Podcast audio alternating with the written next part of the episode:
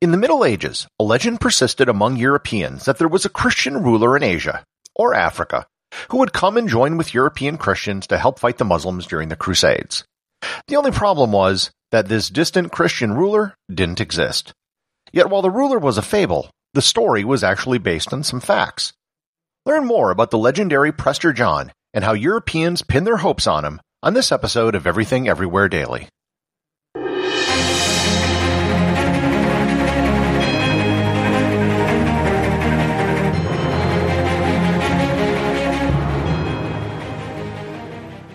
This episode is sponsored by ButcherBox.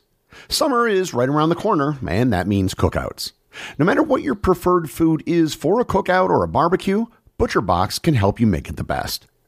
If you want to serve up some hamburgers, ButcherBox has grass-fed ground beef to make the perfect smash burger. Want to cook up some steaks? Well, ButcherBox has that too, with some of the best cuts of steak such as New York strip, ribeye, and filet mignon.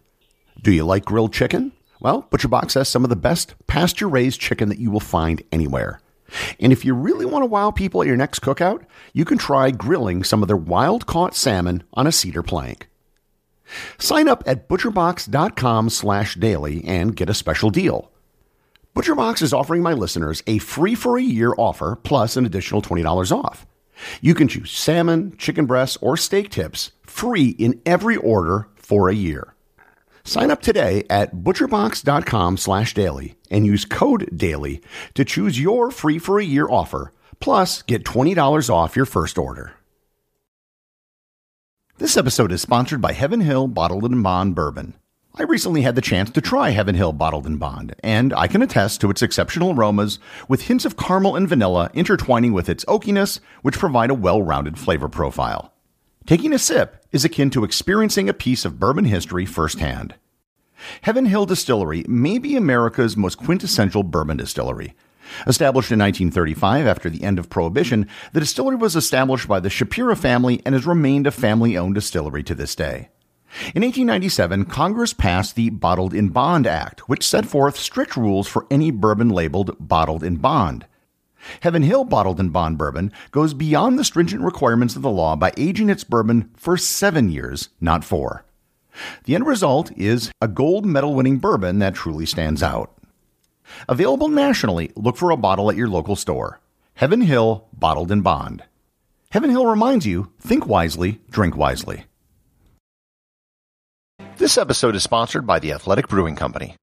Athletic Brewing brews delicious craft beers that just happen to be non-alcoholic. Athletic Brewing founders Bill and John are craft beer lovers who wanted to cut back on alcohol without compromising on flavor.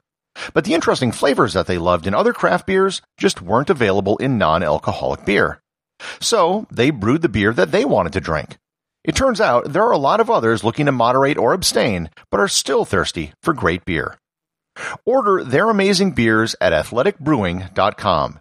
You can get free shipping on every order of two six packs or more, and you can save 15% by using the code EVERYTHING15 at checkout. Once again, that's athleticbrewing.com, coupon code EVERYTHING15. The origins of the Prester John story go back well over a thousand years. As Christianity spread across Europe, there were rumors of other Christian kingdoms far away in Asia. Europeans certainly knew about Asia, but they didn't really know much about Asia.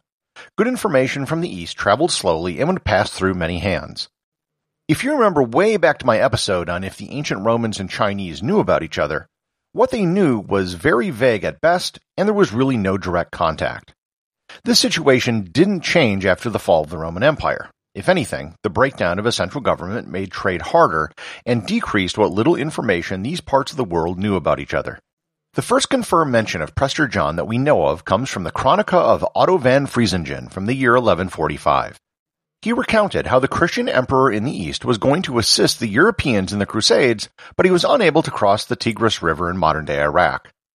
Just a few years later, in 1165, the fabricated letter of Prester John became a meme that spread throughout Europe. It was this letter that really turbocharged the myth of Prester John. It was addressed to the Byzantine Emperor Manuel Comnenus and was sent from the supreme ruler of the three Indies. The writer, who identified himself by the title Prester John, claimed to rule a massive kingdom with 72 kings below him.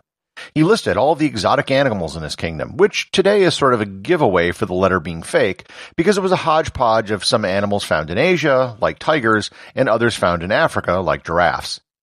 The letter goes further on to say how rich and powerful his kingdom is, and one day he would like to visit the Church of the Holy Sepulchre in Jerusalem. This was really exciting stuff for European Christians. In 1177, Pope Alexander III sent Prester John a reply, but of course he never heard anything back. Over the years, this legend didn't disappear, it actually grew over time.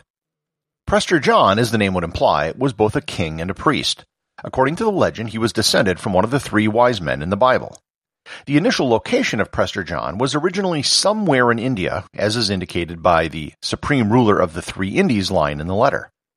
Much of the reason why the legend kept growing over time was due to the ignorance of geography most people of the time had.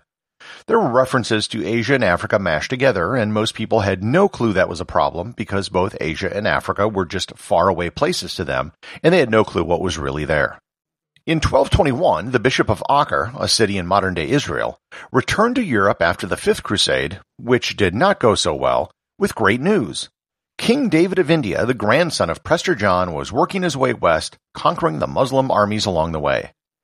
This was mostly wishful thinking, as the Christians in the Levant were getting beaten badly by the Muslims at this point.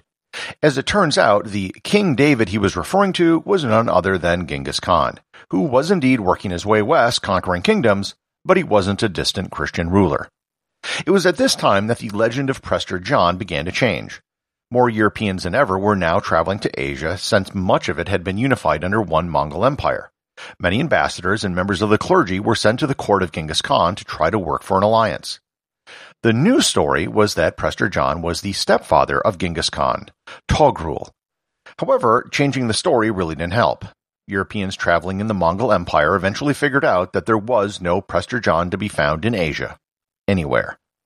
Surprisingly, this didn't kill the legend of Prester John. The oldest map in existence that shows the lands of Prester John dates back to 1339. A map by an Italian mapmaker shows the lands of Prester John to be in Ethiopia and extend into much of Central and Southern Africa. Ethiopia was a much better known entity to the Europeans. There were regular contacts between Rome and Ethiopia, and it's believed that many of the animals which came from Africa to Rome did so via the Nile River and Ethiopia. However, since the spread of Islam, contact with Ethiopia had all been cut off. In 1306, a group of 30 ambassadors from Ethiopia were sent to Europe. In the documents from the visit, it's recorded that Prester John was the patriarch of Ethiopia. And where they got this idea from and why they wrote it down is completely unknown.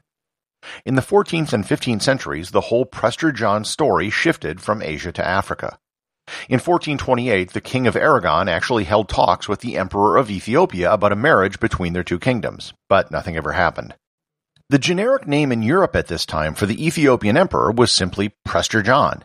Ethiopians sent representatives to the 1441 Council of Florence and were deeply confused as to why everyone kept calling their leader Prester John.